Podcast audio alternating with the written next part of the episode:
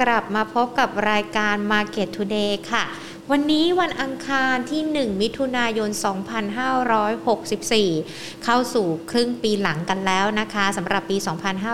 2564 ใครเป็นยังไงกันบ้างในช่วงครึ่งปีแรก แล้วครึ่งปีหลังเตรียมแผนการที่จะรับมืออย่างไรกันบ้างนะคะ ติดตามพูดคุยกันนะคะคอมเมนต์มาพูดคุยกันก็ได้นะคะ เพื่อที่จะได้เป็นการแชร์ความคิดเห็นหรือว่าแลกเปลี่ยนมุมมองในเรื่องของการดำเนินการการลงทุนกันด้วยนะคะ วันนี้ต้องบอกว่ารายการของเรา Market Today นะคะ หญิงแล้วก็ทีมงานทุกๆคน ยังคงติดตามในเรื่องของสถานการณ์ไวรัสโควิด -19 ที่เกิดขึ้นด้วยนะคะ วันนี้มีผู้ป่วยรายใหม่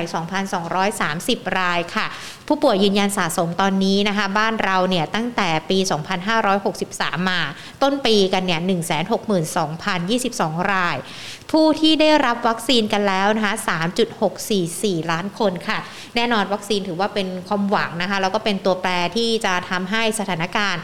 น่าจะมีทิศทางที่ดีขึ้นไปกว่านี้ด้วยนะคะ แต่อย่างไรก็แล้วแต่ใครที่รอลงทะเบียนกันไปแล้ว เตรียมร่างกายให้พร้อมเพื่อที่จะฉีดวัคซีนไปแล้วนะคะ ในระหว่างนี้ฉีดไปแล้วหรือว่ายังไม่ได้ฉีด ก็ต้องดูแลตัวเองกันด้วยนะคะ เพราะว่าตอนนี้ดูเหมือนว่าเราจะพบคัสเตอร์ใหม่ๆ ที่ก่อให้เกิดการระบาดนะ ไม่ว่าจะเป็นทั้งในเรื่องของโรงงานอุตสาหกรรม หรือว่าแม้แต่แคมป์คนงานก่อสร้างนะคะ กรุงเทพมหานคร สมุทรปราการ แล้วก็อีกหนึ่งจังหวัดก็คือเพชรบุรี ยังคงเป็น 3 อันดับที่มีผู้ติดเชื้อมากที่สุดนะคะ รายการของเราฝากความห่วงใยไปให้กับทุกๆ คนค่ะ เช่นเดียวกับกลุ่มทูนะคะ ที่ต้องบอกว่าพร้อมยืนเคียงข้างคนไทยนะคะ ให้ร่วมฝ่าวิกฤตนี้ไปด้วยกันนะคะ แน่นอนสถานการณ์ไวรัสโควิด -19 ที่เกิดขึ้น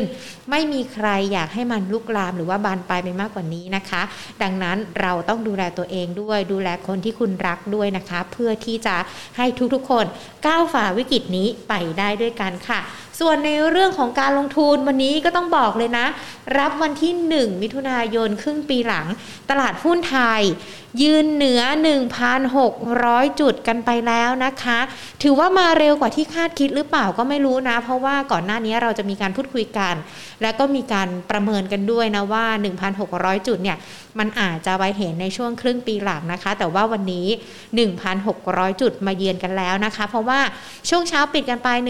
1,604.85 จุดค่ะ พิ่มขึ้นมา 11.26 จุดนะคะมูลค่าการซื้อขาย 53,299 ล้านบาท วันนี้รับแรงหนุนในหุ้นของกลุ่มพลังงาน แล้วก็ขณะเดียวกันคาดหวังในเรื่องของวัคซีนที่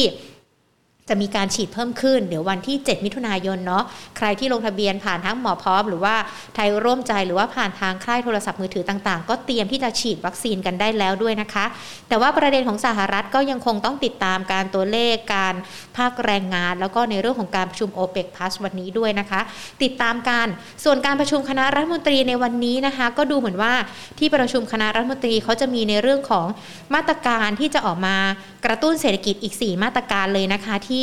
ดูเหมือนว่าจะออกมารองรับอย่างคนละครึ่งเนี่ยเฟสสามก็เตรียมที่จะมาแล้วนะคะ ใครที่ลงทะเบียนกันไปก่อนหน้านี้เดี๋ยวเตรียมรอรับเลยอีกคนละ 3,000บัตรคนจนรับเงินเงินเยียวยาเพิ่มขึ้นอีก 1,200 บาทด้วยนะคะ สัญญาณดูเหมือนว่าจะมีทิศทางปรับตัวดีขึ้น ตลาดหุ้น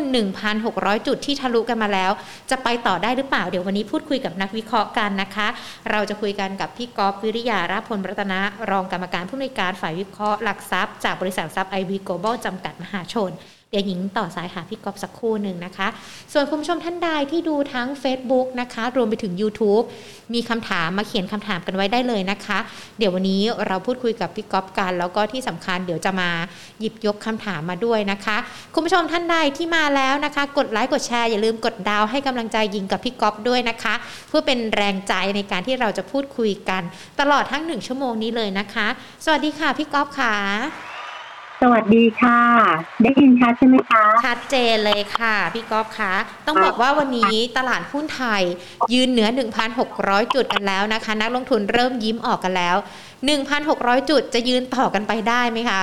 อ่าโดยความคาดหวังนะคะ เดี๋ยวดูจุดปิดในวันนี้ด้วยอะก็คิดว่าน่าจะไปในทิศทางที่ไปทางด้านบวกอะค่ะ เพราะว่าวันนี้เป็นวันแรกของเดือนมิถุนายน เราสิ้นสุดเดือนพฤษภาคมไปเมื่อวานนี้นะคะ แล้วในการสิ้นสุดเดือนพฤษภาคม ซึ่งเป็นเดือนที่ปกติแล้วเราจะกังวลเป็นพิเศษ เพราะเราจะมีคำว่า sell in May มาโดยตลอดนะคะ แล้วก็ถ้าเราไปดู past record ในช่วงเดือนพฤษภาคมเนี่ยถูกคาดการณ์ไว้ว่า8ปีในรอบ 10 ปีเนี่ยจะมีการปรับลดลงสำหรับ SET Index แต่ปรากฏว่าในรอบปีนี้เนี่ยในเดือนพฤษภาคมที่สิ้นสุดไปเมื่อวานนี้ค่ะ ตัวของ SET Index มีการปรับตัวขึ้นมาประมาณ 10 จุด ถ้าคิดเป็นเปอร์เซ็นต์ก็ประมาณสัก 0.66เปอร์เซ็นต์นะคะ ก็ถือเป็นปีที่2จากปีที่แล้วเนี่ยที่ทางด้านของตลาดหุ้นไทยก็มีการเรียกว่าไม่ได้มีการปรับตัวลดลงนะคะ ปีที่แล้วเราเจอโควิด ไปในช่วงของเดือนมกราแล้วก็มีความเขาเรียกว่ามีมี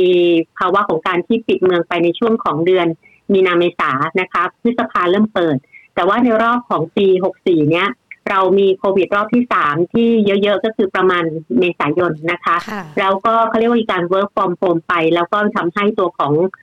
ตลาดหุ้นเนี่ยก็มาสะท้อนทั้งเดือนพฤษภาคมนะคะ แต่ว่าจะบอกว่าตัวของตลาดหุ้นไทยเองเนี่ยมันยังมีลักษณะของการที่ปรับตัวไปทางด้านบวกได้ในเดือนพฤษภาคมก็คือบวกประมาณ 10 จุด ถ้าตีเป็นเปอร์เซ็นต์ก็ประมาณสัก 0.66เปอร์เซ็นต์นะคะ แต่ว่าถ้าเราลองไปเปรียบเทียบตลาดหุ้นในกลุ่มของทิปอะค่ะก็เดี๋ยวนี้เวลาเราทำอะไรเราก็ต้องเปรียบเทียบภูมิภาคเป็นหลักด้วยนะคะ ก็จะพบว่าในในเดือนพฤษภาคมที่เพิ่งสิ้นสุดไปเมื่อวานเนี้ย ตัวของตลาดหุ้นในกลุ่มทิปก็คือไทยแลนด์อินโด แล้วก็ฟิลิปปินส์เนี่ยตัวของที่ปรับตัวดีที่สุดในรอบเดือนพฤษภาคมเป็นฟิลิปปินส์นะคะ ขึ้นไปประมาณ 4%แล้วก็ตามด้วยตลาดหุ้นไทยบวกประมาณ 0.66%แต่ว่าตัวอินโดนีเซียติดลบไปประมาณ 0.8%นะคะ ไอเหตุผลก็คือว่าในปีนี้เนี่ยตลอดตั้งแต่ตอนอตั้งแต่ตอนต้นปีจนกระทั่งถึงเดือนพฤษภาคมเนี่ย ตลาดหุ้นฟิลิปปินส์กับอินโดเจอผลกระทบเรื่องของผู้ติดเชื้อโควิดหนักกว่าประเทศไทยนะคะ เพราะว่า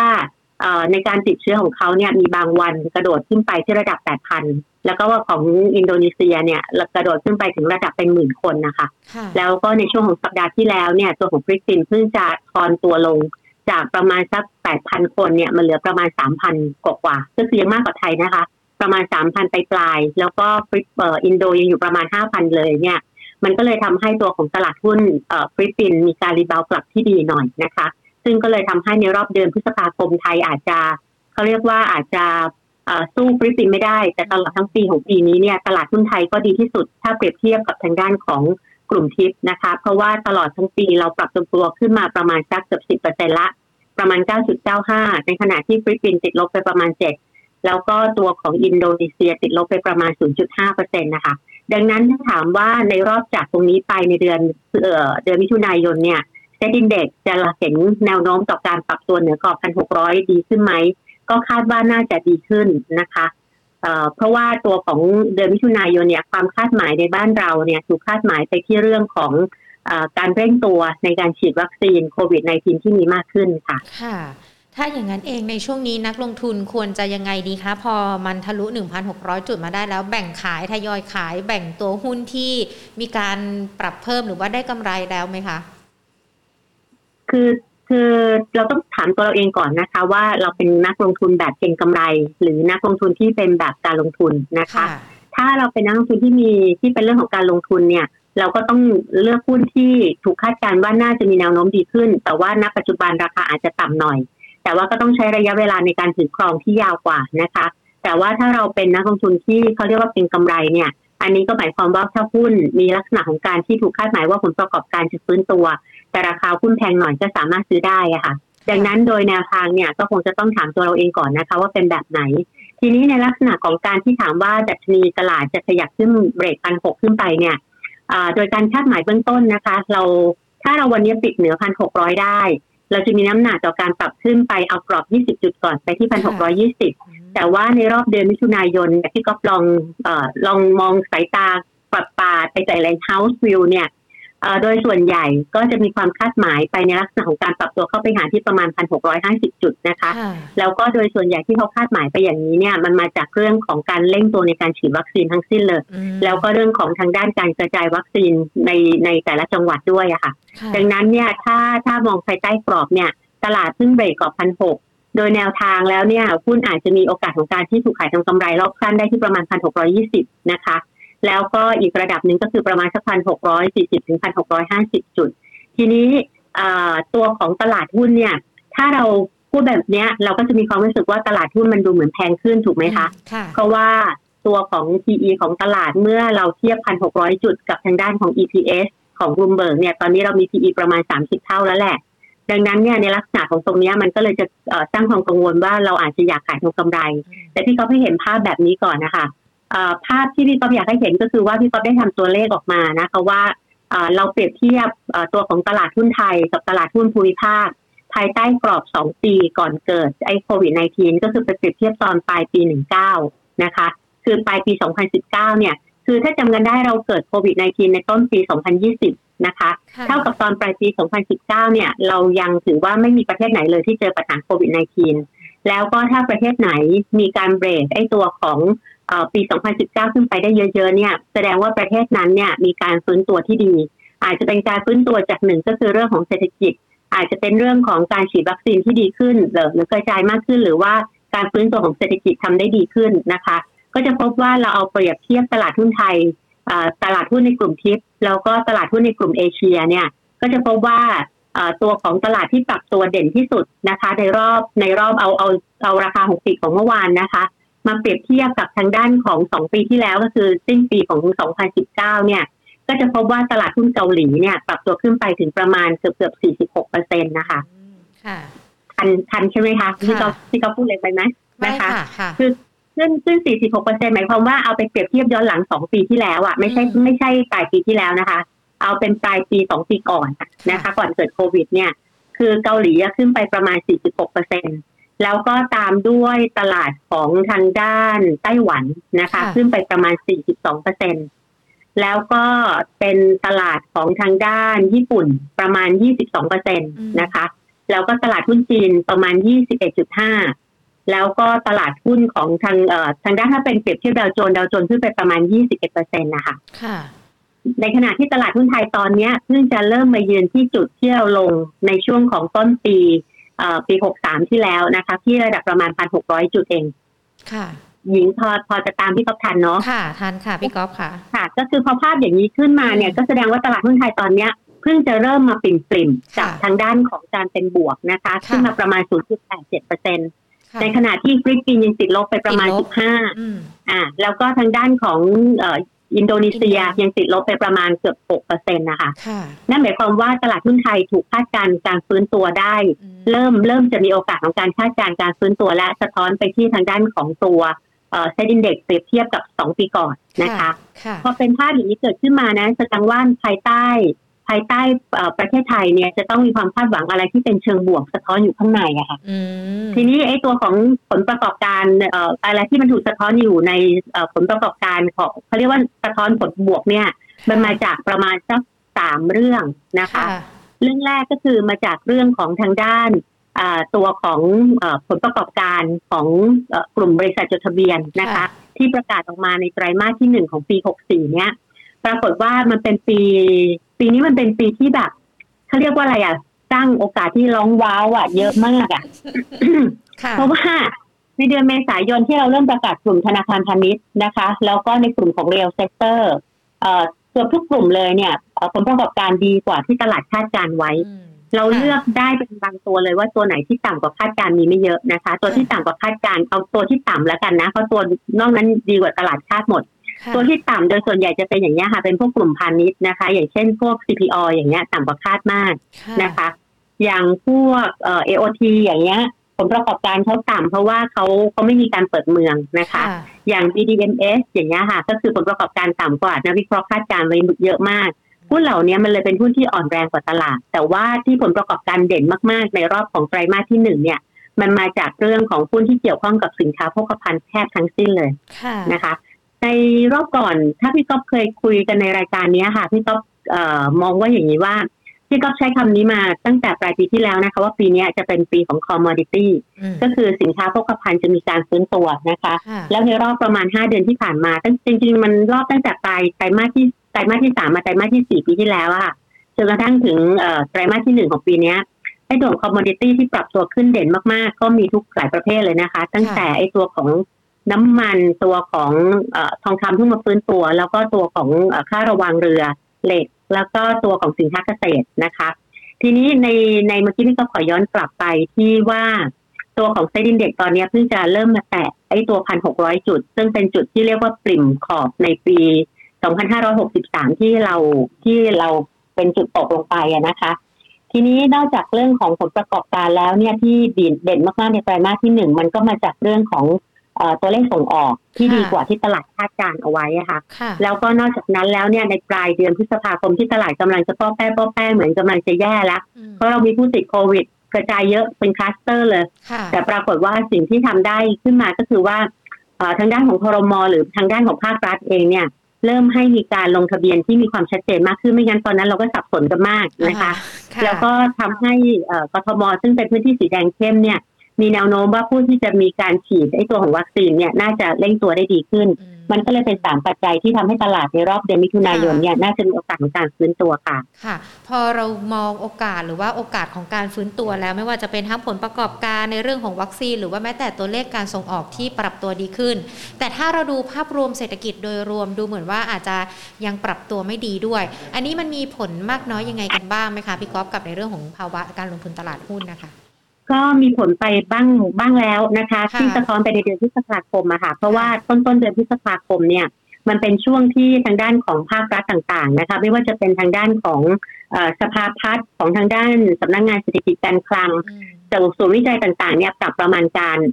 ตัวเลข GDP ไทยลงนะคะ ตั้งแต่เจอโควิดรอบที่สามในเดือนเมษายนนะคะ ที่ก๊อฟให้เห็นภาพแล้วกันว่าปรับลงขนาดไหน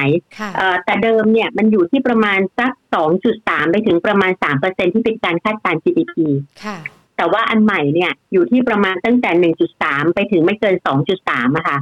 ก็คือหมายความว่าปรับตัวลงไปเยอะอะทีนี้มันก็เลยสะท้อนไปที่ในดวงในเดือนพฤษภาคมที่เซ็ตอินเด็กเนี่ยมีการถอยตัวลง แล้วหุ้นที่มีผลกระทบก็จะเป็นหุ้นที่เกี่ยวข้องกับความคาดการณ์ว่า ตัวของผลประกอบการหรือว่าเขาจะเติบโตไปกับทางด้านของเศรษฐกิจ ก็คือหุ้นกลุ่มธนาคารพาณิชย์นะคะ กลุ่มธนาคารพาณิชย์ในรอบเดือนพฤษภาคมเลยเป็นกลุ่ม กลุ่มที่ปรับตัวลงหนักที่สุดอะในกรอบของเดือนพฤษภาก็คือลงไปประมาณ 6.56เปอร์เซ็นต์แล้วนอกจากนั้นแล้วเนี่ยในช่วงของเดือนเมษายนเนี่ย มันเป็นหุ้นเอ่อหุ้นมันมาจากทางด้านของผลประกอบการ แล้วก็คอมมอดิตี้ที่ปรับขึ้นนะคะ มันก็เลยทำให้เดือนพฤษภาคมเนี่ยหุ้นที่มีมีการปรับขึ้นเด่นในเดือนเมษาจากคอมมอดิตี้ต่างๆ ไม่ว่าจะเป็นจากราคาน้ำมันปาล์มน้ำมันถั่วเหลืองนะคะเหล็ก แล้วก็ตัวของพวกคอมมอดิตี้พวกสินค้าปิโตรเคมีเนี่ยมันก็เลยพักตัวในเดือนพฤษภาคมอะค่ะ ดังนั้นก็จะพบว่านอกจากแบงก์ลงไปเยอะที่สุด 6.5%มันตามด้วยตัวเกษตรเนี่ยกลุ่มเกษตรอะ ลงไปเกือบหกแล้วก็เหล็กลงไปห้าปิโตลงไปเกือบห้าอะไรอย่างเงี้ย ดังนั้นในภาพของเรื่องเดานี้นะคะ ก็เลยมองว่าตัวของตลาดเองเนี่ยในรอบของระยะต่อไปนะคะ มันมันตัวของ GDP มันถูกสะท้อนไปในเดือนพฤษภาแต่ตอนนี้มันมีความคาดหวังใหม่ ในเดือนมิถุนายนก็คือการฉีดวัคซีน แล้วก็ถ้าจะไปพบนะคะว่า ถ้าเราไปเปรียบเทียบกับตลาดอื่นๆ เพิ่มเติมที่มีการฉีดวัคซีนเร่งตัวที่ดีเนี่ย อย่างเช่นตัวของข้างในภูมิภาคเอเชียก็เป็นจีนนะคะก็จะพบว่าตัวเลขเศรษฐกิจเขาฟื้นตัวค่อนข้างเร็ว แล้วก็ถ้าไปเปรียบเทียบกับภูมิภาคที่เป็นต่างประเทศเนี่ยก็จะเป็นทางด้านของอังกฤษ แล้วก็ทางด้านของสหรัฐอเมริกานะคะ ก็จะพบว่าหลังจากการฉีดวัคซีนที่กระจายตัวได้ดีขึ้นเนี่ย มันก็เลยจะทำให้ตัวของทางด้าน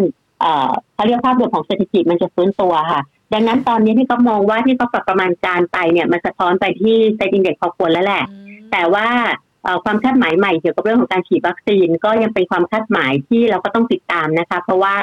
มันไม่มีอะไรที่บ่งบอกชัดเจน เพราะว่าตอนนี้มันก็ยังอยู่ที่วัคซีนด้วยว่าจะมีวัคซีนเข้ามาพร้อมหรือเปล่า แล้ววัคซีนทางเลือกจะเข้ามาก็คือกว่าจะเข้ามาน่าจะเป็นปลายปลายปลายไตรมาสที่สามใช่ไหมแล้วก็กว่าจะฉีดกระจายตัวเข้าไปให้ได้เกิดเขาเรียกภูมิคุ้มกันหมู่เนี่ย ก็ตอนนี้ถ้าทางภาครัฐคาดการไว้ก็คือประมาณห้าสิบล้านคน ก็คือร้อยล้านโดสใช่ไหมคะ แต่ว่าทางด้านของถ้าที่พี่ก๊อฟดูโดยรวมๆของคนอื่นที่เขาคาดการเขาก็ไม่ได้คาดการมากอย่างขนาดภาครัฐนะคะ ตอนนี้เท่าที่เห็นตัวเลขคาดการก็ประมาณ 40 ล้านคนก็คือน่าจะประมาณสัก 50เปอร์เซ็นกว่าๆของของภูมิคุ้มกันหมู่ก็น่าจะพอเกิดขึ้นได้อะค่ะดังนั้นก็ต้องติดตามการฉีดวัคซีน การกระจายวัคซีน แล้วก็วัคซีนทางเลือกด้วยนะคะ คือวัคซีนนี่แหละถือว่าเป็นตัวแปรที่จะมามี ตัวแปรสำคัญมากเพราะตอนนี้อย่างเมื่อวานใช่ อย่างเมื่อวานนี้พี่ก๊อฟได้มีโอกาสฟัง คือบางคนอยากซื้อกองทุนน่ะ พี่ก๊อฟขอข้ามไปที่กองทุนนิดเดียวนะคะค่ะคือคือพี่ก๊อฟไม่ได้มีความเชี่ยวชาญทางด้านกองทุนพี่ก๊อฟบอกตัวก่อนนะคะ แต่ว่าตอนนี้คนที่เขาชอบอความเสี่ยงน้อยหน่อยแล้วจะมีการลงทุนภายภายใต้ผ่านกองทุนเนี่ยถ้าที่พี่ก๊อฟฟังเมื่อวานจาก Broker View ที่หนึ่งนะคะ โดยส่วนใหญ่ก็จะเน้นไปที่เรื่องของวัคซีนเป็นหลักทั้งนั้นเลย แล้วก็เพอิญว่ามีประเทศไทยเนี่ยเป็นประเทศที่ถ้าเราเปรียบเทียบไทยเป็นหนึ่งหุ้นนะคะ อเมริกาเป็นหนึ่งหุ้น อังกฤษเป็นหนึ่งหุ้นอะไรสมมติแต่ละประเทศเป็นหุ้นหมดเลยนะคะที่เมื่อกี้พี่ก๊อฟเล่าให้ฟังว่าประเทศไหนที่มีการฉีดวัคซีนและเศรษฐกิจดีขึ้นเนี่ย มันก็จะมีการปรับตัวเด่น แล้วก็เปรียบเทียบเขาเขาก็ไม่ได้เปรียบเทียบเหมือนพี่ก๊อฟนะคะ แต่ว่าเผอิญตัวเลขมันคล้ายๆกันก็คือว่าสองปีที่พี่ก๊อฟเปรียบเทียบตอนก่อนเกิดโควิด เนี่ย ไทยมันเป็นไทยถือเป็นประเทศที่ underperform อะก็คือเพิ่งจะเริ่มฟื้นตัวกลับขึ้นมาเอง ดังนั้นตอนนี้พวกกองทุนต่างๆ ก็จะเริ่ม recommend กลับเข้ามาลงทุนในกองทุนไทยอะค่ะ มากขึ้นในรอบตั้งแต่มิถุนายนเป็นต้นไปนะคะ ดังนั้นภาพรวมตรงนี้ก็เลยคาดการณ์ว่าเราก็อยู่ที่เรื่องวัคซีนเป็นหลักเลยแล้วก็ต้องติดตามเรื่องของทางด้าน foreign fund flow ในบ้านเราด้วย แต่ว่าความเสี่ยงอีกอันหนึ่งที่เราหลีกหนีไม่พ้นก็คือความเสี่ยงของภูมิภาคนะคะ ภายใต้เงินเฟ้อที่ปรับตัวขึ้น แล้วก็การปรับลดวงเงิน QE ที่จะมีขึ้นในโอกาสต่อไปอะค่ะ ตัวเงินเฟ้อหรือว่า QE แน่นอนเราก็อาจจะได้ยินมาเป็นระยะระยะเลยนะคะว่าอาจจะมีการถอนมาตรการ QE ด้วยดูในเรื่องของอัตราเงินเฟ้อด้วย มันยังคงถือว่าเป็นความเสี่ยงที่จะมีผลกระทบต่อเศรษฐกิจไทย แต่ถ้าให้น้ำหนักกันแล้วมันจะมีเพิ่มมากขึ้นไหมคะ ถ้าเขามีการถอนมาตรการออกมาจริงๆอะคะ่ะ คือตอนนี้เนี่ยตัวเลขของการคาดการณ์น่ะถูกคาดการณ์ว่าน่าจะมีแนวโน้มต่อการที่จะถูกรีไวซ์ไอ้ตัวเลขของเขาเรียกว่าเม็ดเงิน QE ของสหรัฐอเมริกาลงนะคะเวลาเอาเม็ดเงิน QE ลงเนี่ยเขาก็คงไม่ใช่ลงทีเดียวแหละ แต่เขาก็คงจะบอกทัมมิ่งในการค่อยๆปรับตัวลดลงอะค่ะ เพราะว่าอย่าลืมว่าในช่วงตั้งแต่เกิดโควิดเนี่ยทุกคนก็พยายามกระตุ้นเศรษฐกิจของตัวเองก็จะใส่เม็ดเงินเข้าไป แล้วก็จะมีอัตราดอกเบี้ยที่ต่ำนะคะ ทีนี้พอตัวเงินเฟ้อมันเร่งตัวขึ้นมา ซึ่งในช่วงของเดือนเมษาเดือนพฤษภาเนี่ยไอ้ตัวเลขเงินเฟ้อไม่ว่าจะมาจากอเมริกาหรือว่ามาจากทางด้านของญี่ปุ่น หรือมาจากทางด้านของเยอรมนีนะคะ มันมีการเร่งรวมถึงจีนด้วยเนี่ยมันมีการเร่งตัวขึ้นมาค่อนข้างเยอะอะดังนั้นภายใต้ตรงนี้เนี่ยการลดวงเงิน QE ก็น่าจะมีโอกาสเกิดขึ้น แต่ว่ามันก็ต้องไปติดตามว่า action จริงๆเนี่ยจะไปเกิดเมื่อไหร่ณปัจจุบันถูกคาดการณ์ว่า ในรอบของการประชุมเดือนมิถุนายนประมาณกลางเดือนของเฟดอะค่ะเขาน่าจะเริ่มมีการให้ไทม์ไลน์บ้างแล้วแหละ ว่าจะมีการปรับลดไอ้วงเงิน QE ต่อเดือนที่เขาใส่เข้ามาเนี่ยมากน้อยแค่ไหนนะคะ แต่ว่า action ที่จะไปเกิดจริงๆอะถูกคาดการณ์ไว้เป็นเป็น step step ไปอะค่ะก็น่าจะเกิดประมาณสักปลายปลายเดือนปลายปลายไตรมาสที่สามหรือคาบเกี่ยวไปในช่วงปลายไตรมาสสามหรือปลายไตรมาสสี่อย่างเงี้ยนะคะ ดังนั้นถามว่ามีผลกระทบกับไทยไหมยังไงมันก็มีอะค่ะ เพราะว่าตัวเลขของอการลดวงคือเขาเรียกว่าการลดไอ้ปริมาณเงินเข้าไปในระบบมามันก็จะทำให้ตัวของนักลงทุนต่างประเทศเองก็อาจจะมีลักษณะของการปรับพอร์ตได้นะคะ แต่เผอิญว่าตลาดหุ้นไทยมันมันมีอยู่สองประเด็นที่อาจจะทำให้ผลกระทบน้อยหน่อยถ้าเปรียบเทียบกับคนอื่นนะก็คืออันที่หนึ่งก็คือเมื่อกี้ที่พี่ก๊อฟเล่าให้ฟังว่าตลาดหุ้นไทย ซึ่งจะเป็นตลาดที่ underperform กับเขาอะก็เปรียบเสมือนหุ้นก็คือหุ้นขึ้นมาไม่เยอะนะคะ ดังนั้นการที่จะถูก take profit มันก็น้อยค่ะค่ะอันที่สองก็คือว่าตัวของ foreign fund flow ในบ้านเราขายมาโดยตลอดเลยอะปีนี้ก็ขายประมาณหกหมื่นหกพันล้าน ปีที่แล้วก็แสนกว่าล้าน ปีก่อนหน้านั้นก็ถ้าพี่ก๊อฟจะไม่ผิดก็แสนกว่าล้านนะคะตัวเลขมีการขายแล้วก็การสัดส่วนการถือหุ้น ถ้าเขาลองพิจารณาในรอบหลายปีก่อนเนี่ย เราก็มี foreign ถือสัดส่วนในการถือหุ้นประมาณยี่สิบต้นๆนะคะ ดังนั้นโอกาสของการที่ฟอเรนจะถล่มขายบ้านเรามันก็น้อยกว่าถ้าเปรียบเทียบกับทางด้านของญี่ปุ่นเกาหลีใต้ หรือแม้กระทั่งของทางด้านเมื่อกี้ค่ะที่พวกไต้หวันอะไรเงี้ย ที่ปรับตัวขึ้นไปมากกว่า 40เปอร์เซ็นต์นะนะคะ ค่ะ พี่ก๊อฟค่ะ ถ้าเรามาดูกันทั้งปัจจัยในบ้านเราหรือว่าแม้แต่ปัจจัยจากต่างประเทศเอง ในช่วงครึ่งปีหลังหรือว่าช่วงพอเข้ามิถุนายนแบบนี้ธีมการลงทุนของนักลงทุนจะต้องมีการปรับเปลี่ยนหรือว่าจะต้องเป็นรูปแบบไหนดีคะ ก็ควรปรับเปลี่ยนบ้างนิดนึงนะคะ เพราะว่าธีมการลงทุนในรอบครึ่งปีแรกเนี่ย เราจะเป็นเน้นที่สินค้าที่เกี่ยวข้องกับ commodity นะคะ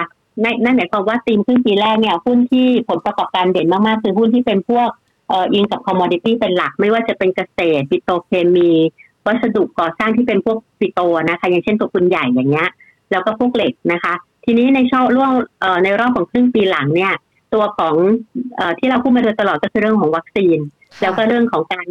การคาดการณ์ว่ามันจะเกิดภูมิคุ้มกันหมู่ก็จะมีการเปิดเมืองนะคะ ดังนั้นในครึ่งปีหลังเนี่ยคงจะต้องเลือกเล่นหุ้นที่เกี่ยวข้องกับทางด้านของการเปิดเมือง หรือหุ้นที่เกี่ยวข้องกับทางด้านของการที่คาดการณ์ว่าเศรษฐกิจในบ้านเราจะถูกขยายตัวดีกว่า ในช่วงครึ่งปีแรกนะคะ ดังนั้นถ้าเป็นธีมลักษณะนี้ก็น่าจะมีความคาดหมายที่ดีกว่า รวมถึงหุ้นที่ ได้ประโยชน์จากการที่คาดการณ์ว่าน่าจะมีนักท่องเที่ยวที่น่าจะเริ่มฟื้นตัวในรอบของปลายปีนี้นิดหน่อย แล้วก็ต้นปีหน้าที่อาจจะดีขึ้นหุ้นเหล่านี้จะเป็นหุ้นที่ถูกกลับมา perform ดีกว่า ในช่วงของทางด้านครึ่งปีแรกนะคะกับอีกอันหนึ่งที่จะใช้เป็นธีมก็คือ ถ้าบริษัทไหนมีลักษณะของการลงทุน แล้วก็มีการสร้างเขาเรียกว่าความคาดหวังในลักษณะของการที่จะมีผลประกอบการที่ดีขึ้นกว่าในช่วงของครึ่งปีแรกนะคะ หรือว่ามีธุรกิจใหม่ ๆ ที่สร้างการฟื้นตัวเนี่ยกลุ่มนั้นเนี่ยก็จะมีการปรับตัวขึ้นเด่นกว่าในครึ่งปีแรกนะคะ ยกตัวอย่างเช่นตัวของธุรกิจไหนที่สร้างความคาดหมายเขาเรียกว่า new S curve อะไรอย่างเงี้ย อย่างเช่น ถ้าวันนี้พี่ก๊อฟดูนะคะ จริงๆหุ้นมันเริ่มหุ้นมันเริ่มส่งสัญญาณมาตั้งแต่ประมาณสักสองวันก่อนแล้วยิงเห็นอะไรในในตัวที่ติด most active มาในวันนี้ ค่ะถามหญิงเห็นเห็นเห็นคนกลุ่มไหนมาที่ติด most active แล้ววันนี้มาเด่นมากเลย วันนี้หญิงยังไม่อยากพูดถึงเรื่องตลาดหุ้นเพราะหญิงกำลังดีใจกับพอร์ตของตัวเองอยู่นะคะพี่ก๊อฟเพราะว่าหลังจากที่แดงมาหลายวัน ใช่ค่ะเพิ่งจะมาเขียวเริ่มเริ่มดีขึ้นใช่ไหมใช่ค่ะพี่ก็จะบอกว่าวันนี้หุ้นที่ถ้าวันนี้ใครเปิดหน้าจอตัวเองอยู่นะคะ ลองไปดูนะว่าหุ้นที่ปรับตัวขึ้นมาเนี่ย มันเป็นหุ้นที่ไม่ได้ปรับขึ้นมาพักใหญ่แล้วอะ่ะ ก็คือกลุ่มของโรงไฟฟ้านะคะ กลุ่มของโรงไฟฟ้าเนี่ย มันเริ่มมีแรงเข้ามาซื้อตั้งแต่ประมาณสักสองสามวันก่อนปลายอาทิตย์ที่แล้วอะค่ะ แต่ว่าซื้อได้วันเดียวแล้วก็พักตัวไปนะคะ แต่ว่าในรอบของวันนี้มีแรงซื้อเข้ามาชัดเจนมาก แล้วก็กระจายตัว แต่ว่าไม่ใช่ทุกโรงไฟฟ้านะคะ แต่ว่าพี่ก็ลองไปลองไปเข้าไปดูเนี่ยโรงไฟฟ้าที่วันนี้ปรับตัวขึ้นเด่นอย่าง GPSC นะคะ ก็ปรับตัวกระโดดขึ้นมาเลยอะแล้วก็ตัวของ EA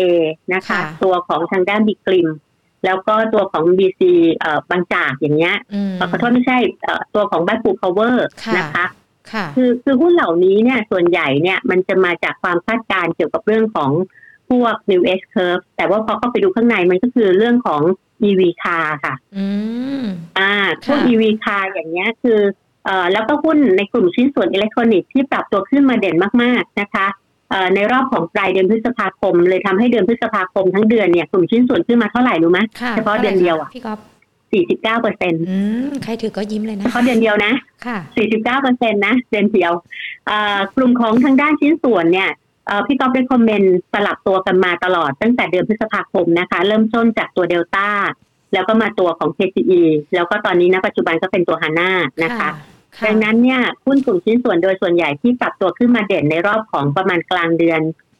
พฤษภาคมเนี่ยมันก็มาจากเรื่องของทางด้านผลประกอบการที่ถูกคาดการณ์ในไตรมาสที่สองแล้วก็ในครึ่งปีหลังจากออเดอร์ที่เข้ามาด้วย แต่ทีนี้อย่างวันนี้ตัวของที่ปรับตัวเด่นอย่างฮาน่าเนี่ยก็มีส่วนหนึ่งของการที่ถูกคาดหมายเกี่ยวกับเรื่องของ ธุรกิจที่เขาที่เขา support เข้าไปก็คือเรื่องของธุรกิจไม่ว่าจะเป็นทางด้านชิ้นส่วนของของของพวก 5G นะคะ หรือชิ้นส่วนของพวกพวก EV car อย่างเงี้ย มันก็มีส่วนด้วยอะแล้วก็ภายใต้ภาวะที่เขาเรียกว่าผลักดันต้นทุนอย่างทองแดงไปหาผู้ไปหาลูกค้าได้ ภาพเหล่านี้มันก็เลยปรับตัวขึ้นมาค่ะ ทั้งหมดเนี่ยที่พี่ก๊อฟจะเล่าก็คือว่าครึ่งปีหลังเนี่ยจะต้องมาจากเรื่องของทางด้านวัคซีนเรื่องของการเปิดเมืองนะคะ แล้วก็เรื่องของการที่ตัวของธุรกิจในแต่ละบริษัทเนี่ยถูกสะท้อนในลักษณะของธุรกิจที่จะต้องมีความคาดหมายไปในทิศทางที่มีการเติบโตเด่นๆนะมันถึงจะมีระดับราคาของต่อของหุ้นที่ปรับตัวขึ้นได้ดีกว่าค่ะ ค่ะ อย่างฮาน่าเรามองว่าจะไปได้ที่เท่าไหร่คะพี่ก๊อฟเพราะว่ามีคุณผู้ชมถามมา แล้วราคาตอนนี้มันถือว่าเข้าไปเก็บได้ไหมคะ ผมไม่เอาแล้วค่ะ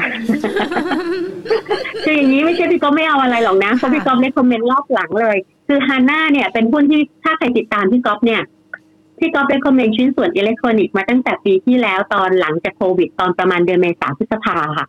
ตอนนั้นเนี่ยทั้งฮาน่า KCE เนี่ยแต่พี่ก็ไม่ได้ recommend เดลต้านะคะ ในช่วงนั้นเนี่ยเออไม่ยังแค่ไม่มีสภาพคล่องเลยนะ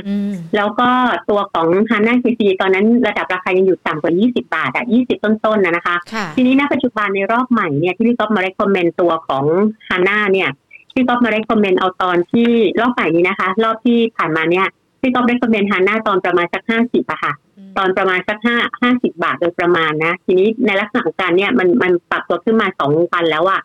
เอ่อขอโทษสองวีคแล้วอะก็คือในรอบสองวีคที่ได้คอมเมนต์เนี่ยขึ้นมาจากห้าสิบอะมาที่หกสิบเจ็ด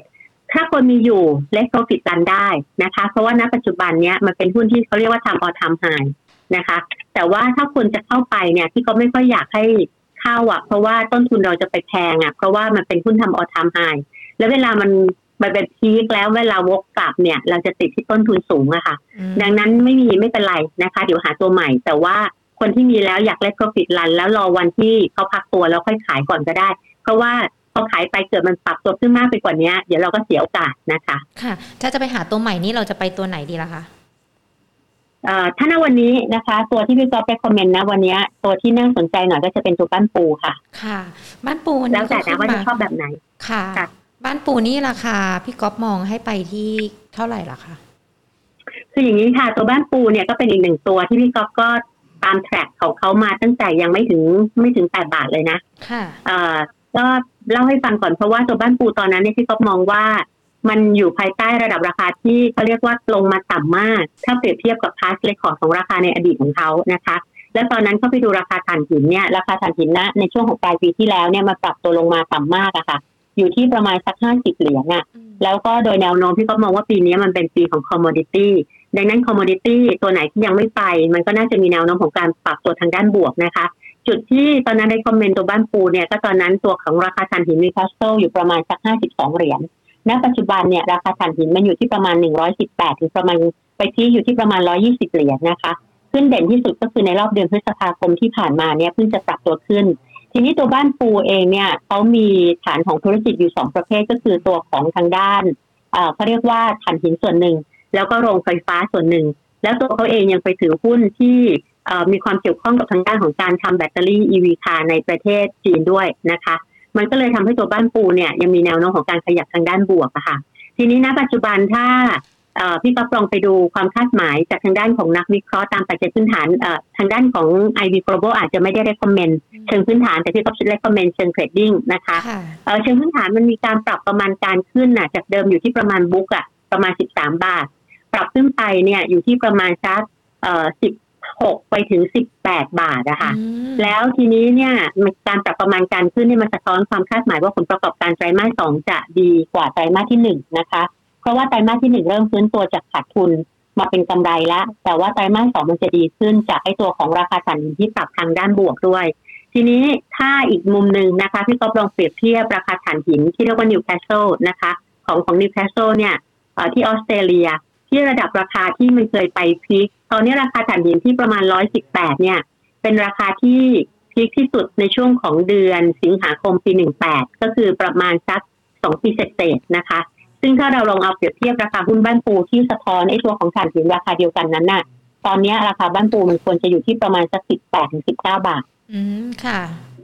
ก็มันก็สอดคล้องกับทางด้านของนักวิเคราะห์ตามปัจจัยพื้นฐานด้วยนะคะ ที่มีการปรับประมาณการจากของบ้านปูเนี่ยประมาณสิบสามบาทที่ไปตั้งไปอยู่ที่ประมาณสักสิบหกบาทห้าสิบ ไปถึงประมาณสิบแปดบาทนะคะซึ่งตรงนี้พี่ก็เลยมองว่าบ้านปูมันเพิ่งมีการเบรกกรอบระดับราคาที่ประมาณสักสิบสามบาทเอ่อยี่สิบขึ้นมาได้ ที่เขาเคยทำไฮไว้อยู่ในช่วงของสองสาเดือนที่ผ่านมานะคะ ดังนั้นก็มองว่าเอ่อถ้าคนไม่มีก็พิจารณาแบบ follow buy ขึ้นข้างบนนะคะ แล้วก็แต่ว่าเขาการปรับตัวของหุ้นเขาอาจจะไม่ได้ปรับแบบชิ้นส่วนอิเล็กทรอนิกส์อย่างฮาน่า KCE หรือเดลต้าที่ไปแบบไม่ได้หวือหวาเร็วขนาดนั้นนะคะ เพราะว่า อย่าลืมว่าส่วนหนึ่งของเขาเขาก็มีการสะท้อนข้างในเนี่ยนอกจากถ่านหินแล้วเดี๋ยวนี้เขาเป็นโรงไฟฟ้าที่เป็นพวก clean energy ด้วย ดังนั้นการปรับตัวขึ้นเขาจะค่อยๆค่อยๆขยับขึ้นไปอะ ถ้าใครมีอยู่ก็จะพบว่าในอย่างคนที่เขาถือเจ็ดบาทมานะคะพอดีเราก็มีลูกค้าที่ follow ตามเรามาเนี่ยถือตั้งแต่เจ็ดบาทไปเนี่ยเขาถือมาเรื่อยๆเรื่อยๆไม่จะมีการเปลี่ยนตัวของระดับราคาณปัจจุบันก็เกือบร้อยเปอร์เซ็นต์นะนะ คะค่ะ ก็อาจจะต้องใช้ระยะเวลากันสักนิดหนึ่งเพราะว่าต้องยอมรับว่าไม่ใช่หุ้นที่หวือหวาอย่างตัวที่เราพูดคุยกันมาอย่างก่อนหน้านี้นะคะ พี่ก๊อฟค่ะถ้าเรามองว่าในเรื่องของวัคซีนเนี่ยน่าจะเข้ามาเป็นตัวแปรสำคัญในเรื่องของการลงทุนตลาดหุ้นหรือว่าแม้แต่ภาพรวมของเศรษฐกิจด้วย อย่างตอนนี้ล่าสุดเองทางด้านของโรงพยาบาลธนบุรีเขาก็บอกว่า เปิดให้ประชาชนลงทะเบียนฉีดวัคซีนโบเดอร์นากันแล้ว แล้วก็คาดว่าจะได้รับวัคซีนในช่วงเดือนตุลาคมนี้ด้วย โดยจะร่วมกับโรงพยาบาลเครือข่ายทั่วประเทศ แบบนี้หุ้นในกลุ่มโรงพยาบาลหรือว่าแม้แต่ตัวของโรงพยาบาลทนบุรีเองนี่จะปรับตัวดีขึ้นได้ไหมคะก็เป็นความคาดหวังนะคะ แต่ว่าที่เขาก็มองว่าเออบางที่บางที่เออเขามีการเปลี่ยนแปลงกันมาบ้างเหมือนกันนะคะ ตัวที่ถูกเป็นกำไรกันเรื่องของวัคซีน แล้วก็เรื่องของการ swab test เนี่ย อย่างเช่น BCH อย่างเงี้ย BCH ก็คือบางกอกเชน Hospital นะคะ ก็ปรับตัวขึ้นมา จากประมาณสัก15บาทมา20บาทละนี่ก็เป็นตัวหนึ่งที่เคยได้คอมเมนต์เป็นกำไรมา ตอนนั้นก็ได้คอมเมนต์ตอนระดับราคาประมาณ15-16บาทนะคะขึ้นมาเนี่ยแล้วก็อย่างเช่น CHG นะคะ ก็คือจุไรรัตเนี่ยก็ปรับตัวขึ้นมาจนกระทั่งตอนนี้มา3บาท60แต่ที่เขากลับมองแบบนี้ค่ะ ถ้าเราจะเล่นเรื่องวัคซีนเนี่ย เราเล่นเราต้องไปเล่นเรื่องการเปิดเมืองเข้าใจไหมคือเราเอาเป็นการเปิดเมืองดีกว่า แล้วทีนี้ถ้าการเปิดเมืองเกิดขึ้นนะคะ ตัวหุ้นกลุ่มของธนาคารตัวไหนที่จะได้ประโยชน์ของการเปิดเมืองเนี่ยหุ้นนั้นจะมีน้ำหนักไปทางด้านบวก ซึ่งก็จะเป็นตัวที่ยังปรับขึ้นมาค่อนข้างน้อยมาก ถ้าเปรียบเทียบกับคนอื่นเขาก็คือ BDMs นะคะทีนี้เมื่อกี้พี่ก็เคยเล่าให้ฟังแล้วว่า BDMs เป็นหุ้นที่มีผลประกอบการไตรมาสหนึ่งออกมาต่ำกว่านักวิเคราะห์คาดการณ์ไว้มากเลย แล้วก็เหตุผลก็คือว่า ตัวของ BDMs เนี่ยมันเป็นตัวของโรงพยาบาลที่อิงอยู่กับลูกค้าต่างประเทศเป็นหลักอะค่ะ แม้ว่าจะมีการพยายามเร่งไอ้ตัวลูกค้าในประเทศ แต่ว่ารายได้มันไม่สะท้อนไปที่ตัวของ คือรายได้มันไม่เร่งตัวเท่ากับมีลูกค้าต่างประเทศเข้ามานะคะ ดังนั้นถ้ามีการเปิดเมืองได้แล้วคาดการณ์ว่าตัวของต่างประเทศน่าจะกลับเข้ามารักษาในประเทศไทยได้เนี่ย BDMs น่าจะมีโอกาสต่อการขยับระดับราคาที่ไปทางด้านบวกได้ดีนะคะ ณ ปัจจุบันเนี่ยพอผลประกอบการปรับตัวลด ต่ำกว่านักวิเคราะห์คาดการหุ้นมันก็ลงมาหา 20 บาท 40 ตอนนี้เพิ่งเริ่มฟอร์มตัวขึ้นมาที่ประมาณ 21 บาท 60นะคะแต่ว่าถ้าตราบใดก็ตามยังไม่เปิดเมืองหุ้นมันก็จะยังไปไม่ไกลนะคะ แต่ว่าโอกาสถ้ามีโอกาสของการเปิดเมืองในครึ่งปีหลังอะ่ะหมายความว่าความคาดการณ์นะว่าจะมีได้เนี่ยไอ้ตัวของ BDMs น่าจะมีอัพไซด์เกนมากกว่าค่ะ ค่ะ ถ้าพูดถึงในหุ้นของการเปิดเมืองตัว BDMs ไปได้แล้วยังมีตัวอื่นด้วยไหมคะ อย่างเมื่อสักครู่นี้ พี่ก็บอกว่า AOT กับ CPO คือตอนนี้เราเข้าไปทยอยเก็บได้เลยหรือยังคะก็ AOT ก็เป็นหนึ่งในนั้นเหมือนกันนะคะ ปัจจุบันเนี่ยระดับราคาเพิ่งจะยืนกลับมาที่ 63 บาท ก็มองว่าจริงๆ แล้วเนี่ยถ้ามีการพักตัวลงไปก็เป็นการตั้งรับได้นะคะ แล้วก็ถ้าคนมีอยู่ก็สามารถที่จะซื้อได้คือภายใต้การยืนเหนือกรอบ 63 บาทเนี่ย มันมาจากความคาดหวังว่าการฉีดวัคซีนน่าจะต้องเร่งตัวนะคะ แล้วก็กรอบก็จะมีโอกาสในการขยับไปได้ที่ 65 บาท AOT มองอย่างนี้ค่ะ ในเชิงของปัจจัยพื้นฐานเนี่ยงบการเงินของเขาเนี่ยมันปิดเดือนตุลาไอ้ปิดเดือนกันยาแล้วก็ตุลาก็จะเพิ่มขึ้นใหม่ ดังนั้นในปีนี้เนี่ยยังไงผลประกอบการเขาขาดทุนอยู่แล้วนะคะนักวิเคราะห์เรามีการปรับประมาณการลงมาด้วย เพราะว่าผลประกอบการเนี่ยตอนนี้ลูกค้าต่างประเทศมันไม่ได้มีการบินอะ ทีนี้แต่ว่าปีหน้าถูกคาดการว่าน่าจะเปิดเมืองได้ ก็จะทำให้ผลประกอบการฟื้นตัวนะคะ ก็เป็นหนึ่งหุ้นที่สามารถซื้อแบบตั้งรับได้แล้วตัว CPO เนี่ยก็ถ้าถามว่า CPO มันเน้นเปิดเมืองไหมเน้นนะคะเพราะคือตอนนี้มีตัวที่เด้งเปิดเมืองนะคะ คือ BDMs ตัว AOT ตัว CPO เพราะตัว CPO เนี่ย มันเป็นตัวที่เวลาเขาไปดูไอ้ตัวของลูกค้าที่เข้ามาในในในช็อปอะค่ะ ส่วนใหญ่ก็เป็นลูกค้าต่างประเทศที่เข้ามาซื้อ แล้วก็ตัวรายได้ต่อหนึ่งยอดยอดบินเนี่ยเออก็ต่างประเทศก็จะซื้อมากกว่านะคะ ดังนั้นตอนนี้ CPO เองผลประกอบการก็ต่ำเตี้ยเหมือนกันต่างกับนักวิเคราะห์คาดการณ์ในไตรมาสที่หนึ่งนะคะ ตอนนี้ยังไม่ได้ฟื้นตัวเท่าไหร่ยังติดกรอบประมาณ 62 บาท แต่ว่าถ้าคนชอบรับหุ้นต่ำแต่ว่าอาจจะยังคงไม่ได้โดดเด่นนะคะ ก็ต้องค่อยๆตั้งรับอะค่ะแต่เพียงแต่ว่า ตอนนี้อาจจะยังอยู่ภายใต้กรอบที่น่าถ้าเทียบกับ AOT กับเทียบกับ BDMs อาจจะดูต่ำกว่าค่ะ ค่ะ คือถ้าเราจะรอหุ้นที่มันเกี่ยวข้องหรือว่าได้รับอันนี้ส่งเกี่ยวกับเรื่องของการเปิดเมืองแน่นอน อาจจะต้องใช้ระยะเวลาในการลงทุนหรือว่าต้องรอเวลาที่จะกลับสู่สภาวะปกติ ถ้าในช่วงสั้นยังมีอะไรที่น่าสนใจไหมคะ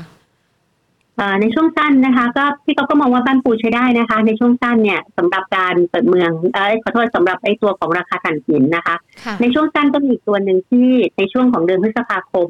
ที่ปรับตัวหุ้นปรับตัวลดลงไปพอควรเหมือนกันก็คือหุ้นของตัวทุนใหญ่นะคะถ้าคนชอบทุนใหญ่เนี่ย คือเวลาการแบ่งตัวของเขาเนี่ยในช่วงของไตรมาสที่หนึ่งที่ที่เดือนเมษาที่ผ่านมาเนี่ยผลประกอบการของเขาออกมาดีมากและถูกคาดการณ์ว่าในไตรมาสที่สองก็จะดีต่อนะคะ แต่ว่าก่อนหน้านั้นเคย recommend เป็นกำไรจากไตรมาสที่หนึ่งเนี่ยหุ้นนั้นก็ปรับขึ้นมาจากฐานประมาณสักสามร้อยแปดสิบขึ้นมาที่ประมาณขอโทษขึ้นมาจากฐานประมาณสามร้อยแปดสิบนะคะ มาที่ระดับประมาณเกือบสี่ร้อยเจ็ดสิบาทแล้วก็พี่ก๊อฟก็เริ่มได้ recommend ขายทำกำไรไปนะคะ ทีนี้ในรอบเดือนพฤษภาคมที่เขาลงมาเนี่ย ส่วนหนึ่งถูกคาดการณ์ว่า มันเป็นหุ้นที่ถูกทอนดัชนี MSCI Rebalance นะคะทีนี้พอ MSCI Rebalance มันเสร็จสิ้นลงแล้วเนี่ย ตัวของหุ้นใหญ่น่าจะมีน้ำหนักต่อการ rebound เพราะผลประกอบการไตรมาสสองยังน่าจะเติบโตต่อนะคะ ดังนั้นตอนนี้ถ้าใครอยากตั้งรับก็ตั้งรับที่ประมาณเนี่ย 440 หรือต่ำกว่าเล็กน้อยนะคะ แล้วก็เดี๋ยวโอกาสของการขยับ rebound เนี่ยก็น่าจะมีได้ประมาณ 400 step ละสิบอะค่ะ 450 460 ขึ้นไปค่ะ อืม ค่ะ มีแค่สองตัวตัวใหญ่เท่าไปนั้นไหมเหรอคะคะ ที่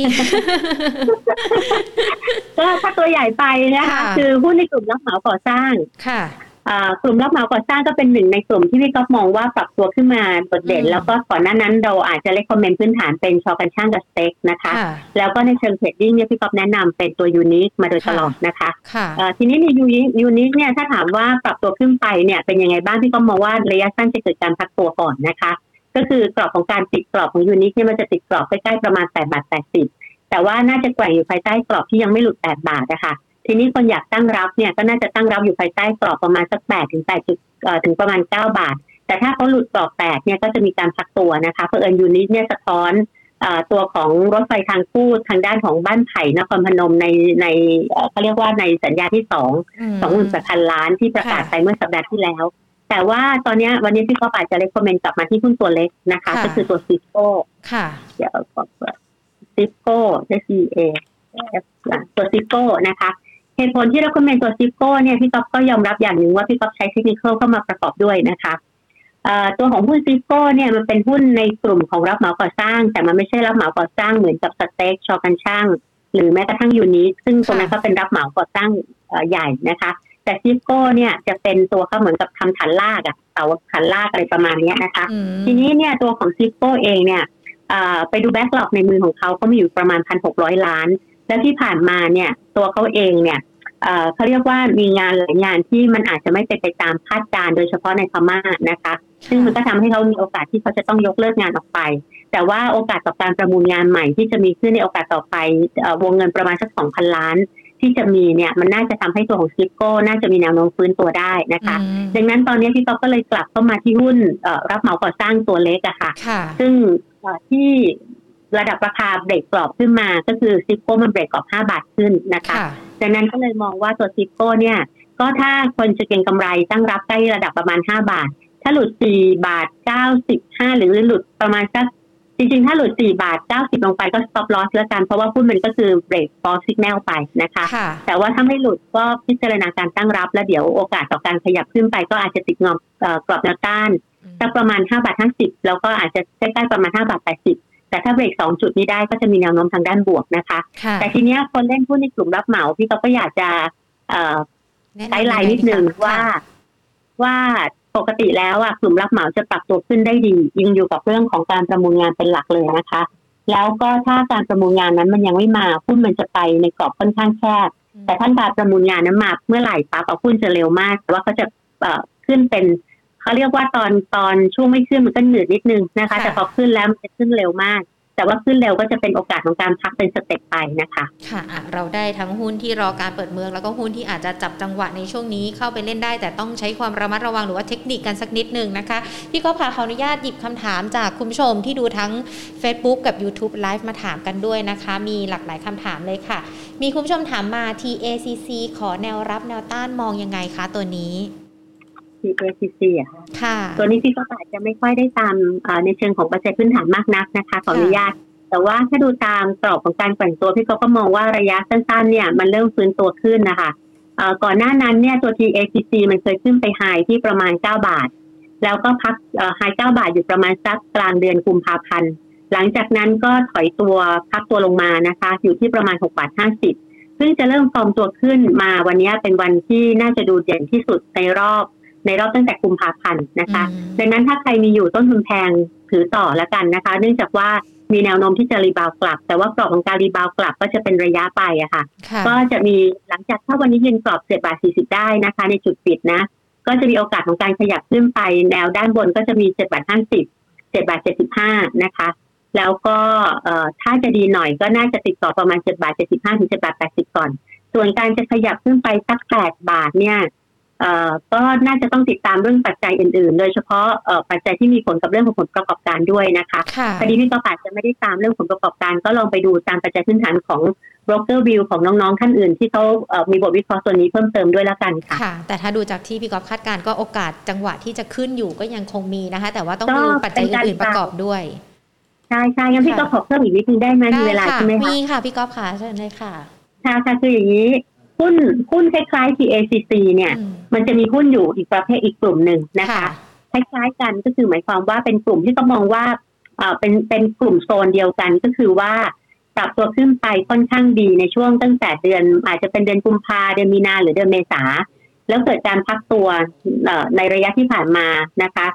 แล้วตอนนี้เริ่มมีการฟื้นตัวกลับเนี่ย น่าจะเริ่มมีโอกาสของการฟื้นตัวกลับได้ อย่างเช่นตัว TACC อย่างเงี้ย หรืออย่างเช่นตัวหุ้นของ อ่าอย่างเช่นเดินเรือบางตัวนะคะยกตัวอย่างเดินเรือบางตัวนะ ก็คืออย่างเช่นตัวของ VL อย่างเงี้ยค่ะ VL เนี่ยมันเป็นหุ้นที่ขึ้นไปทำ all time high ที่ประมาณสักสามบาทยี่สิบสี่แล้วก็พักตัวลงมาหนักมากเลยอะลงมาที่สองบาทยี่สิบอะเอ่อลงมามากกว่าสามสิบเปอร์เซ็นต์นะคะ ทีนี้ตอนนี้เริ่มฟอร์มตัวกลับมาหาสองบาทห้าสี่ลักษณะเนี้ยก็จะมีแนวโน้มของการมันมันเขาเรียกว่ากราฟคล้ายๆกันกับ PACC อะค่ะ ก็จะมีแนวโน้มของการ rebound กลับขึ้นไป แต่ว่ากรอบของการ rebound กลับไม่ได้บ่งบอกว่ามันจะขึ้นไป high ที่จุดที่เคยถอยนะคะ แต่มันมีกรอบของการ rebound กลับขึ้นไปสักเป็น step ไปอะคล้ายๆกันตัวนี้ก็จะเป็น step ละสิบตังค์ขึ้นไปสองบาทหกสิบสองบาทเจ็ดสิบสองบาทแปดสิบอะไรประมาณเนี้ยนะคะมันจะมีหุ้นอยู่ประมาณที่เกี่ยวข้องกับ commodity พวกเนี้ยอยู่หลายตัว ที่มีแนวโน้มที่จะ rebound กลับไปยกตัวอย่างอีกตัวหนึ่งนะคะ ก็คือตัว INOX เนี้ยนะคะ ตัวหุ้นในกลุ่มของเหล็ก ในเดือนมีเมษายนเนี่ยเขาเรียกว่าโอ้ทุกคน enjoy มากเลย เพราะว่ากลุ่มเหล็กขึ้นไปดีมากนะคะ ทีนี้ในรอบของเดือนพฤษภาคมเนี่ย ทางด้านของจีนเองเขาออกมาสกัดการเป็นกำไรคอมมอดิตี้ทุกประเภทหนึ่งในนั้นก็คือเหล็กนะคะ ทีนี้ปรากฏว่าพอสิ้นเดือนสิ้นเดือนพฤษภาคมเนี่ยพี่ก็ลองเอาแฟกมาดูตัวของสินค้าโภคภัณฑ์ได้หลาย ๆ ตัวนะคะ เอาเดือนพฤษภาคมปลายเดือนไปเปรียบเทียบกับเดือนเมษาปลายเดือนนะคะ ก็คือมันออนมันอะปรากฏว่าตัวเลขของเหล็กเองเนี่ยยังบวกขึ้นมาประมาณเกือบสิบเปอร์เซ็นต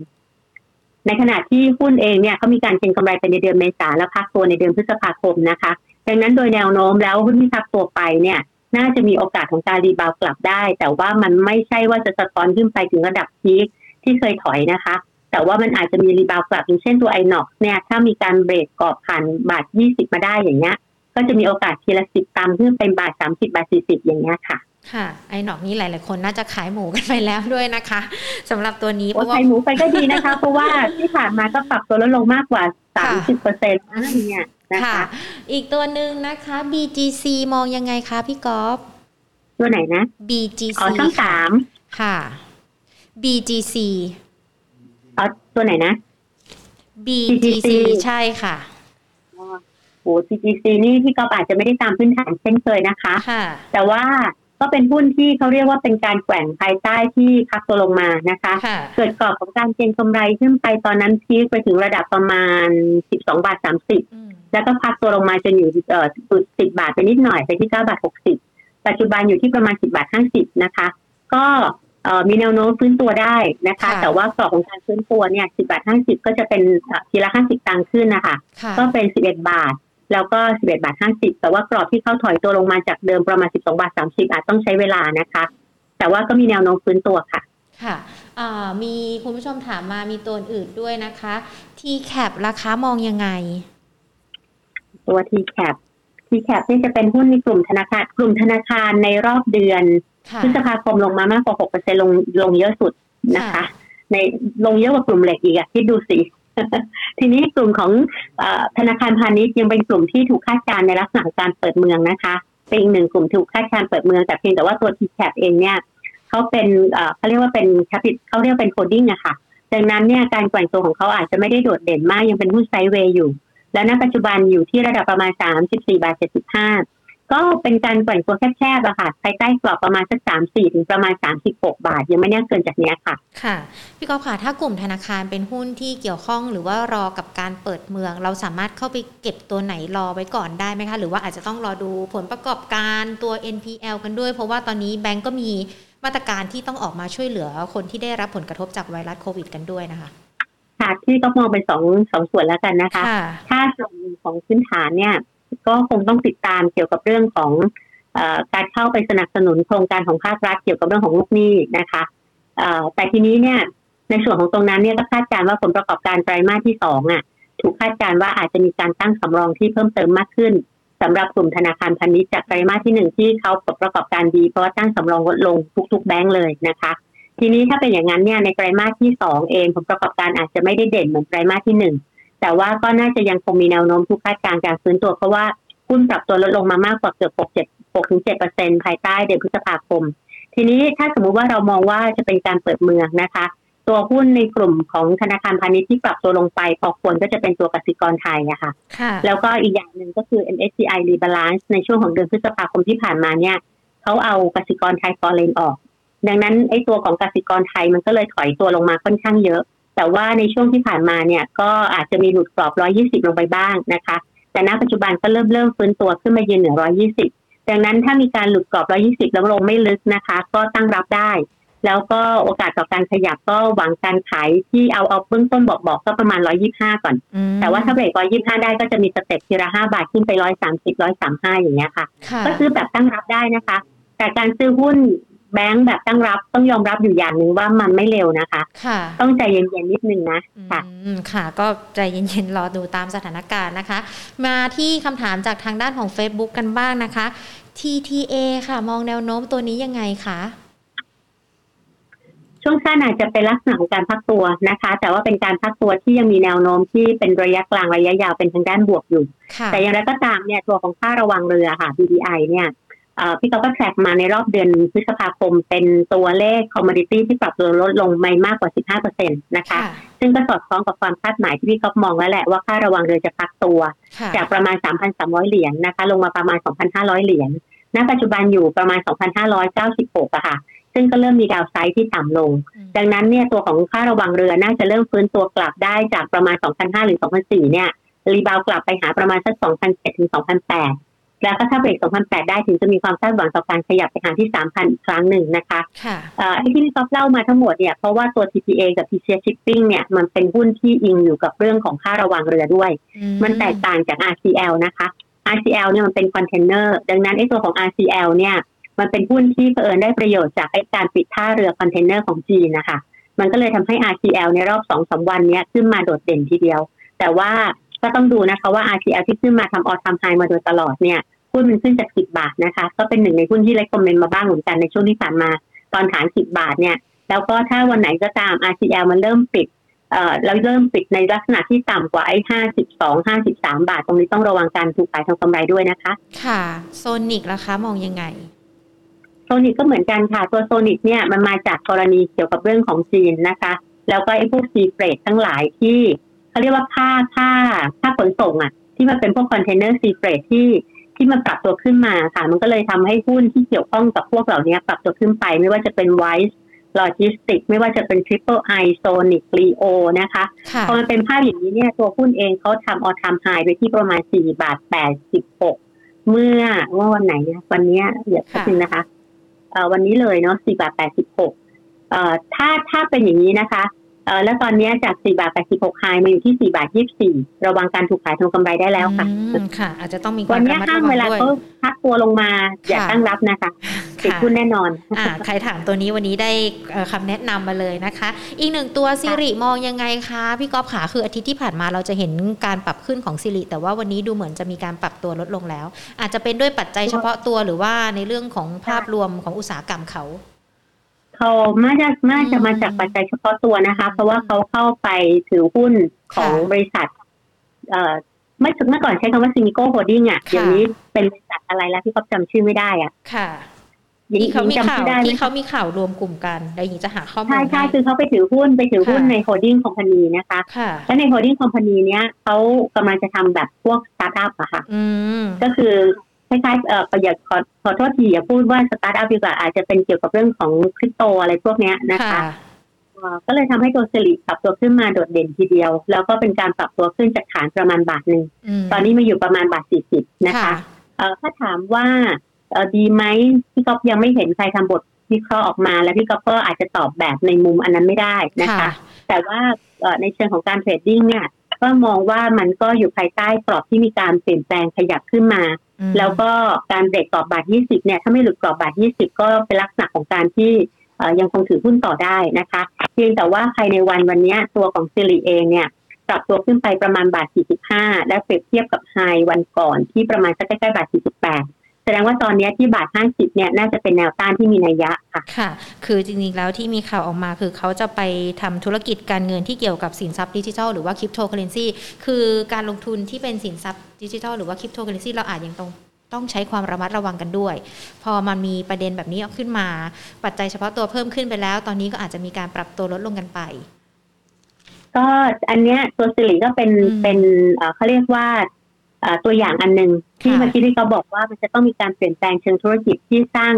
คำพูดที่เรียกว่า wow ขึ้นนะคะ SIRI การไปจอยกับทางด้านของ holding ซึ่งก็ขอใช้ชื่อเดิมของเขาแล้วกันนั่นคือ Seamico Holding อันนั้นเนี่ยเพื่อทำให้ตัวของคริปโตเนี่ยนะคะ ก็เลยทำให้มันเป็นธุรกิจที่ถูกคาดการณ์อันใหม่ อันนี้เนี่ยมันก็เลยปรับตัวขึ้นมาเด่นดังนั้นตัว SIRI เองนะคะ ก็จุด stop loss คือถ้าหลุดกรอบบาท 20 ก็เป็นจุด stop loss ไปสำหรับคนเก็งกำไรที่มีการซื้อมาก่อนหน้านะคะ ส่วนแนวต้านตอนนี้อาจจะติดต่อประมาณบาท 50 อยู่ ถ้าเบรกได้ก็ค่อยขยับทางด้านบวก แต่ถ้าเบรกไม่ได้ก็ก็แกว่งตัวค่ะ ค่ะ BTS เข้าได้ไหมคะ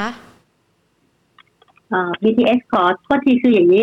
เมื่อเช้าเนี้ยพี่ก๊อฟไม่ได้ดูข่าวตัว BTS วันนี้มีความคาดเอ่อวันนี้ประกาศผลประกอบการออกมานะคะเพราะเพราะเขางบมันจะปิดเอ่อไม่เหมือนคนอื่นเขาทีนี้ตัว BTS ที่ก็ขอโทษไม่ได้ไปดูว่าผลประกอบการเขาเป็นยังไงนะคะ แต่ว่าอีกอันหนึ่งที่เขาติดตามกันอยู่ก็คือเรื่องของทางด้าน กทมเนี่ยติดเงิน BTS อยู่จำได้ไหมที่เฉพาะตัวอีกส่วนใหญ่วันนี้หุ้นขึ้นจากประเด็นเฉพาะตัวทั้งนั้นนะคะ ทีนี้ในตัวของ BTS เองเนี่ยตัวของเขาเองคาดหวังว่าถ้าสมมุติว่าภาครัฐไม่มีเงินให้อะจะต้องมีโอกาสต่อการที่จะให้เอ่อเขาเรียกว่าอะไรอะสัมปทานรถไฟฟ้า แล้วตอนนี้ที่ถูกคาดการณ์ก็คือสายสีเขียวอะค่ะทีนี้ถ้าเป็นอย่างนั้นปั๊บเนี่ยสมมติว่าถ้าได้ OBTS ก็ไปทางด้านบวกนะคะถ้าคอรมอยอมเคาะนะ แต่ว่าถ้ายังไม่ยอมเคาะก็ติดกรอบแนวต้านอยู่ ทีนี้ตอนนี้ BTS มันเป็นหุ้นที่หลุดกรอบไปตัว9บาท50หรือ10 บาทลงมานะคะ ดังนั้นเอ่อมันพักตัวลงไปหาโลประมาณ 8 บาท ต้นๆน่ะ8บาท50 ตอนนี้ฟื้นตัวก็ติดกรอบแนวต้านประมาณ 95 แล้วก็อีกทีนึงก็คือประมาณใกล้ๆบาท 9 บาท 80อะค่ะ ถ้าเบรกกรอบ 9 บาท 80 ได้ถึงจะมีแนวโน้มต่อการฟื้นตัวที่ไกลขึ้นเยอะนะคะ อืมคือถ้าจะมารอรอคอรมอเคาะกัน คือตอนนี้คอรมอน่าจะประชุมในเรื่องอื่น ๆ กันอยู่ในหุ้นของ BTS กับกทมอาจจะยังไม่ได้คุยกันในเร็ววันนี้ด้วยนะคะที่เขาก็ไม่ทราบเหมือนกันแต่ว่าเมื่อเช้าเนี้ยเห็นเห็นแบบคนชอบ แคปหน้าหน้าท่านนายกอะค่ะ แล้วก็บอกว่าวันนี้ท่านนายกจะกล้าเคาะไหมอะไรหลายเรื่องเลยนะ วันนี้ที่นายกจะเคาะเดี๋ยวเรารอดูกันนะคะ ว่าจะมีตัวไหนบ้างที่เออมีเรื่องอะไรบ้างที่ท่านนายกจะเคาะนะคะ ถ้าอย่างนั้นอีกหนึ่งตัว BEM ราคาทางด่วนและรถไฟฟ้ากรุงเทพมองยังไงคะตัวนี้เบมเหรอคะค่ะคล้ายๆ BTS เลยค่ะกราฟเหมือนกันเลย ค่ะ เนาะแต่จริงจริงเบมก็กับ BTS นี่มันมีข้อมูลที่มันอาจจะต่างกันนะ เพราะ BTS คาดหวังเรื่องของ อยากได้เงินชำระหนี้นะหรือว่าโอกาสงานใหม่ ๆ แต่เบมตอนนี้ในลักษณะของหุ้นก็ยืนกรอบเหนือ8บาทขึ้นมาได้นะคะ ก็จะมีกรอบของการขยับ แล้วก็แนวต้านติดประมาณสักใกล้ๆ8บาท50อะค่ะ ค่ะ มีคุณผู้ชมถาม OR แนวโน้มเป็นยังไงเข้าตอนนี้ได้ไหมคะ พอพูดถึง OR นี่คิดถึงวันที่แย่งกันจอง IPO เลยนะ วันนี้ดูเด่นนะคะ คือ OR เนี่ยรอบในรอบประมาณสักกลางๆสัปดาห์ที่แล้วอะค่ะ ก่อนที่เราจะมีการติดโควิดในช่วงประมาณสักห้าพันกว่าคนก่อนหน้านั้นเนี่ยโออาร์มาเริ่มฟอบตัวขึ้นมาแล้ว ในช่วงของตอนที่มาอยู่ที่ประมาณยี่สิบเก้ายี่สิบเก้าสามสิบอะไรประมาณนี้นะคะ วันนี้ปรับตัวขึ้นมาเด่นถึงประมาณสามสิบเอ็ดจุดเจ็ดห้าก็คาดการณ์ว่าโออาร์ก็น่าจะมีประเด็นเกี่ยวกับเรื่องในเชิงของธุรกิจด้วยนะคะเข้าใจว่าหนึ่งในนั้นก็น่าจะเป็นเกี่ยวกับเรื่องของการชาการชงมั้ง แล้วก็น่าจะมีเรื่องของธุรกิจที่ที่ไปทางด้านบวกอะค่ะ ทีนี้ตอนนี้ OR ขึ้นมาที่ประมาณ 3 1 7 5 มันก็คือแนวต้านที่1แล้วประมาณใกล้ 32 นะคะ แล้วก็แนวต้านต่อไปก็จะอยู่ประมาณสักใกล้ๆ33 บาท หุ้นจะเบรกกรอบ 33ถึง3บาท33 50 ก็ต้องอิงอยู่กับเรื่องของของอะไรอะเขาเรียกว่าความคาดหมายเรื่องของผลประกอบการนะคะ ณ ปัจจุบันที่คนมีอยู่เล็กโปรฟิตรันไว้ก่อนเพราะว่าเพิ่งปรับตัวขึ้นมาค่ะ แต่คนถ้าจะเข้านะคะ ถ้าจะเข้าเนาะเอ่อ ตั้งรับอยู่ประมาณสักใกล้สามสิบเอ็ดบาทแล้วกันอย่างน้อยก็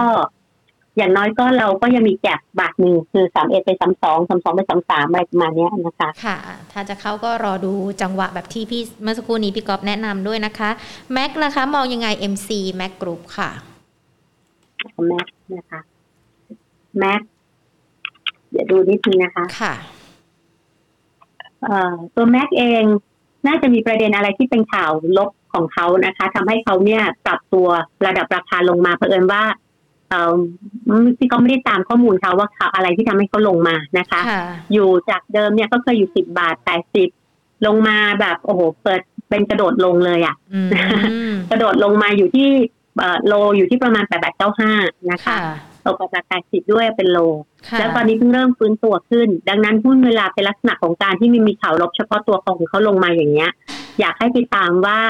ปัจจัยลบนั้นเนี่ยมันคลายตัวไหม หรือว่ามันมีความคาดหวังเชิงบวกใหม่ๆไหม ถ้ายังไม่มีนะคะหุ้นตัวนี้เวลารีบาวกลับ มันก็จะติดกรอบแนวต้านประมาณใกล้ๆเก้าบาทเอ่อเก้าบาทเก้าสิบแปดหรือใกล้ๆสิบบาทนะคะที่เป็นเป็นจุดที่เขาเรียกกระโดดลงมานะคะ ก็คือจะติดกรอบแนวต้านประมาณใกล้ๆเก้าบาทเก้าสิบถึงประมาณสิบบาทสามสิบแต่ถ้าสมมุติว่ามันมีอะไรที่ถูกคาดหวังหรือว่าข่าวลบนั้นเนี่ย มันถูกถูก สร้างความคาดหวังอื่น หรือว่าใครตัวมันถึงจะมีการ rebound กลับได้เด่นกว่านี้นะคะ ค่ะ พี่ก๊อฟค่ะ มีคุณผู้ชมถามมาคุณพีรพงศ์เขาถามมาน่าสนใจนะคะ เขาบอกว่าถ้าอยากจะทราบข้อมูลเกี่ยวกับในเรื่องของค่าระวางตู้คอนเทนเนอร์เราสามารถดูได้ที่ไหนบ้างหรอคะพี่ก๊อฟดูผ่านตัว Aspen นะคะแต่ว่า Aspen ของพี่ก๊อฟมันมีค่าระวางแค่ตัวเดียวคือ BDI อืมพี่ก๊อฟก็เลยใช้ตัวเดียว แต่ว่าบางคนที่เขาดูผ่านข้อมูลบลูมเบิร์กนะคะ เขาก็จะเห็นค่าระวางหลายแบบเลย แต่พี่ก๊อฟไม่มีบูมเบิร์กอะค่ะบูมเบิร์กอยู่กับอีกที่หนึ่งที่เขาก็ใช้แต่ Aspen ดูนะคะ ก็คือติดตามข่าวสารแหละ แล้วก็อาจจะดูข้อมูลจากทางด้านของบูมเบิร์กหรือว่าที่ต่างๆ ที่เขามีเป็นธุรกิจที่เกี่ยวข้องกับค่าระวางหรือว่าตู้คอนเทนเนอร์กันได้ด้วยนี้แล้วกันถ้าใครติดตามบทวิเคราะห์ของ House View ที่เขามีด้านหลังของ paper เอ่อที่เป็นพวก commodity ต่างๆ ก็ดูตามในนั้นก็ได้อะค่ะ ค่ะอ๋อถ้าเราเป็นสมาชิกของโบรกไหนก็แล้วแต่เขาก็จะมีบทวิเคราะห์ให้มี paper ใช่ค่ะ หรือว่าจะสอบถามกับโบรกที่ดูแลเราอยู่ด้วยก็ได้นะคะ พี่ก๊อฟขาอันนี้อีกหนึ่งคำถามน่าสนใจเลย สแกนหาหุ้นซิ่ง รอวิ่งแซงโค้ง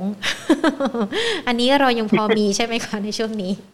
มันจะมีเป็นช่วงๆไปนะคะ แล้วก็ทุกครั้งเนี่ย มันก็จะมีหุ้นประมาณนี้ออกมา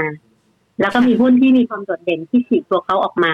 ถ้าดูนะวันนี้พี่ก๊อฟก็ดูว่าหุ้นที่มีการโดดเด่นที่ฉีกตัวเขาออกมา ก็มีตัวบ้านปูอะค่ะ แล้วก็เริ่มเริ่มฟอร์มตัวในเชิงของการ rebound กลับ ก็จะมีตัวหุ้นในกลุ่มโรงไฟฟ้า ที่เกี่ยวข้องกับพวก EV car นะคะ ที่เริ่มฟอร์มตัวกลับมาวันนี้ค่ะ ค่ะ โรงไฟฟ้ารวมถึงอีกตัวหนึ่งอีกกลุ่มหนึ่งก็คือกลุ่มของไฟแนนซ์ที่เริ่มเริ่มเป็นไฟแนนซ์แบบไฟแนนซ์แบบเปิดเมืองนะคะ MTC สวัสดิ์ติดล้ออะไรพวกเนี้ยค่ะ